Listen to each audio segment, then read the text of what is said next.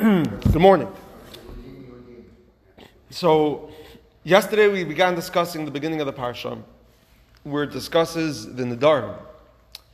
Um, that a person taking upon themselves restrictions and things which are totally allowed. And we discussed how sometimes we frown upon it and sometimes we praise it. And in, to, in summary of what we discussed yesterday, that it depends on the person. There's different types of people. There's uh, naturally we're all attracted and we're all uh, drawn after uh, worldly pleasures. So therefore, it would only make sense that a person should restrict themselves, because you never know what's going to pull you down. You'll be influenced by what you what you take part, what you what you take pleasure from. And when you be inf- when you're influenced from it, one thing can lead to another thing, can lead to another thing. So we need to draw the line, even by places that are totally allowed. But then you have someone else that is in full control of themselves. Someone that's in full control of themselves, it would be a sin for them to make a, to restrict themselves. Because they're in full control, anything that they touch, they're going to make holy. So you're going to deprive the world from becoming holy? Such a person should partake from everything, so to speak. Because they have the ability, they're in full control, and they know that they're going to be the influencer and not be influenced by the world. That's what we discussed yesterday. Now, interestingly, if you read the Parshas Nedarim the way it's discussed, you would think that the focus would be on a person keeping their promise. Right? The focus should be on you give a word, we, we, we hold you by your word. That's one of the biggest things in business. And the person gives a word, and the Torah says, yachal devar, when a person promises something, it's an avera not to keep your promise. But most of the discussion is actually about how, getting, how we get out of it. Most of the discussion is about the father um, getting out of his, taking the, the kid out of their promise, and the husband taking his wife out of her promise. And even subtly, it's not clear, but if we learn from Rosh Hamatos how it starts, how Chacham, um, it says Yochid Mumche, that one person that's, uh, that's considered, uh, um, that behold by him, a Chacham, can help someone be, do Hataras Nedarim, Mayfiras Haneder. Meaning the whole discussion seems to not be about keeping the promise, more about getting out of the promise which is weird, which is interesting. Even though the truth is, technically speaking, yeah, keeping the promise, you'd say in one line, keep your word. Not keeping the promise is a whole discussion. But it's interesting that we have a whole discussion about not keeping your promise. It seems to be that the emphasis is more on getting out of the promise that you made rather than keeping the promise.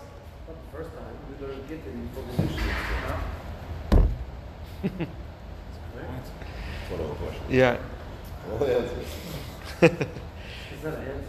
so why is that? And not only is there, is there a very powerful answer, but it's very relevant to the time we're in now, to the three weeks where we, uh, so to speak, uh, go through the destruction of the Beis Hamikdash and the time that, that led up to it. And what it has to do with is exactly the same explanation we discussed yesterday. That the Torah is hinting to us here that yes, there may be some people that are holding at a place that they need to restrict themselves. There may be some people that are holding at a level that they know that I'm, so to speak, an addict. I'm addicted to the world, to worldly pleasures, to making myself feel good. And therefore, I need to draw the line in places where other people may not draw it. I need to tell myself, I need to hold myself back from this and this and this, because I know if I partake in that, it'll influence me and pull me to do more and more. And therefore, a person needs to put on themselves restrictions. But the Torah is telling to us that the Torah is empowering us and telling us that that's not the goal. That's not the goal. We only give very small focus to that. Yes, we give focus. You need to put, you just put on yourself restrictions. But the focus is more on how to get out of the restrictions. We don't focus on the addiction, we focus on the recovery. Right? Yes, there is, the, there, we are naturally addicts, but the Torah is telling us that the Torah is, so to speak, going through the recovery process. And what is the recovery process? The recovery process is, meaning, we all, we all think that uh, how is it possible? I'm naturally attracted to the world. I'm naturally attracted to making myself feel good. So, how is it possible for me to reach to a place where I will not need restrictions? Well, I will not need to hold myself back. The Torah says, who is someone that can be matir another? Who is someone that can um, uh, undo a promise that you made? A chacham, a yachid mumcha. That we have to hang around people that are greater than us, We have to attach ourselves to people that are, that are in more control of themselves than us. And by hanging around such people, first of all, we learn the qualities, we learn values, we learn how to be in control of ourselves, and they empower us.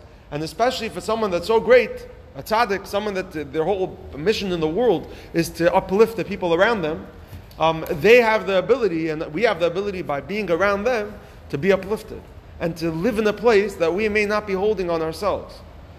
Meaning to live in their experience, to experience the way they experience life where they're not addicted, where they're not um, uh, drawn after the world. And yes, when we walk away from them, we may not holding on their level. When we walk away from them, we're back to our addiction, we're back to our natural state. But by being around them, it gives us the, the inspiration and the tools to then be in a better place, even when we're away from them. Five minutes, five minutes normalcy. Yeah. You get a taste of what normalcy feels like. You see what normal is. You choose Yes, to go this yes. way, but then you see what And that's why, and that's what the Torah, the, the Chacham is the one that does that. And it's so, uh, but where this leads us to is a very interesting topic that, uh, that, that is much broader than this topic. And this leads us to that uh, this system happens in a very interesting way. That means we begin from being an addict, and then we have to go to, through the recovery. Meaning we begin by being um, deep into the darkness of the world. I think every human is born And we need to, from there, reach something, Everyone is an addict. reach the light. Get out of an addict. Yes, we're all naturally addicts to making ourselves feel good. So yeah, we have to we have to recover. We have to go. But but why is it in such a way? God made it in such an interesting way. He could have he could have made it simpler. He could have not made. He could have created us in light, not in dark. What? We have a Yetzer Hara, a Yeah. part of us. Oh, we can go after time. It's not a question of why we have it. We already know the makeup of us is Yetzer Tov, Yetzer Hara. Now, why is Yetzer Hara more dominant? That, that's the question. Right. We have to consider Right, hundred percent. That's exactly the question. But why why that? Because that's how you. Okay, so the simple answer is because that's why you have choice. You, must have Yeah. those things to have choice. Hundred percent. Yeah, that's the so that's the that's the most basic. Yeah. Yeah. Six it doesn't have choice. But a deeper idea, a deeper idea, going a bit deeper, is, and this is connected to the three weeks we are in now, because this is really how God set up the course of history. There's destruction, and then we rebuild. Destruction, rebuild. The first Beis Hamikdash was built and destroyed. They built the second Beis Hamikdash, destroyed. And now we're waiting for a third Beis Hamikdash, a third temple. We go down, we go up.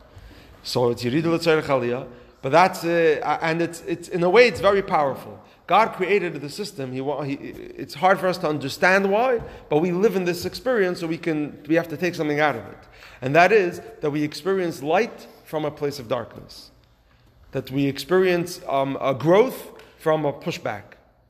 Things that hold us back are, like we say, the cha- your challenges are opportunities.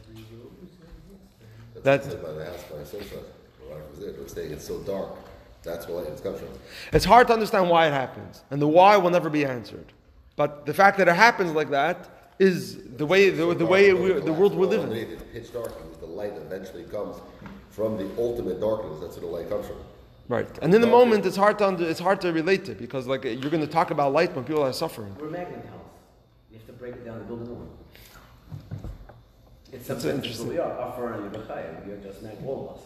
Did you- did you- of us, We give to Duck, we're magnet. Did you uh, um, come to that example by watching your kids play with magnetiles? No, no, that- yes, but I. It sounds like a father watching the kid and thinking, Wake up and we think we're indestructible. Did see how Sarah yesterday used magnet tiles as a flower vase. That actually for the first time yesterday.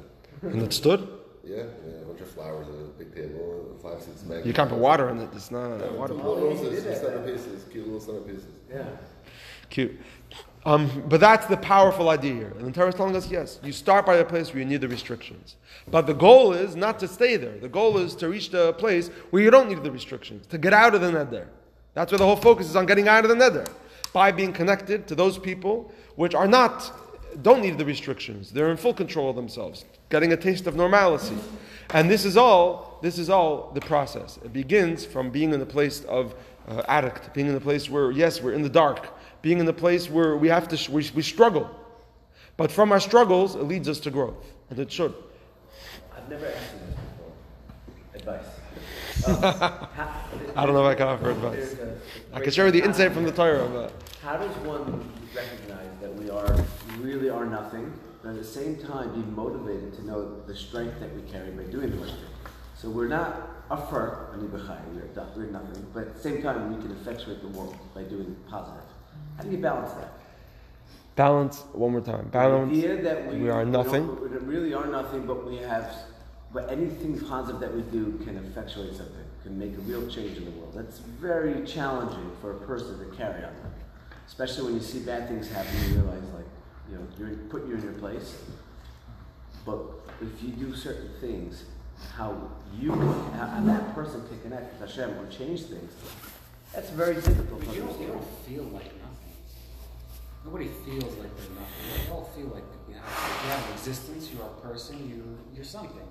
Nobody This isn't therapy. I'm saying historically, the, the I think I've the- always said that we are nothing. I think the answer is putting the idea of feeling like nothing in perspective. But how? Meaning, what is like he, similar to what he's saying. But what is it? What, what do you, why do you feel like nothing? Meaning, in the, in the light of Chassidus, in the light of We Torah.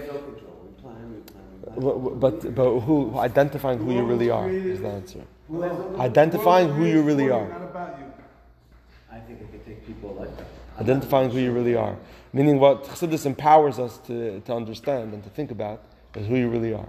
Are you really uh, a, a physical person that's driven after physical pleasure and that's literally controlled by your, your surroundings and everything around you? Or are you someone that has the ability to take control of everything around you? Which part of you is the nothing? If, if, any, if anyone truly was honest with who they were, wouldn't they change? Because it's, a fi- it's, it's, it's reaching inside of you something that you don't know you ex- existed the whole time. We should talk about this more. Sorry, guys. It was a personal question. You just want But this is in. He doesn't really care for the answer. He just likes the No, no, no, he- really. The inspirational. I can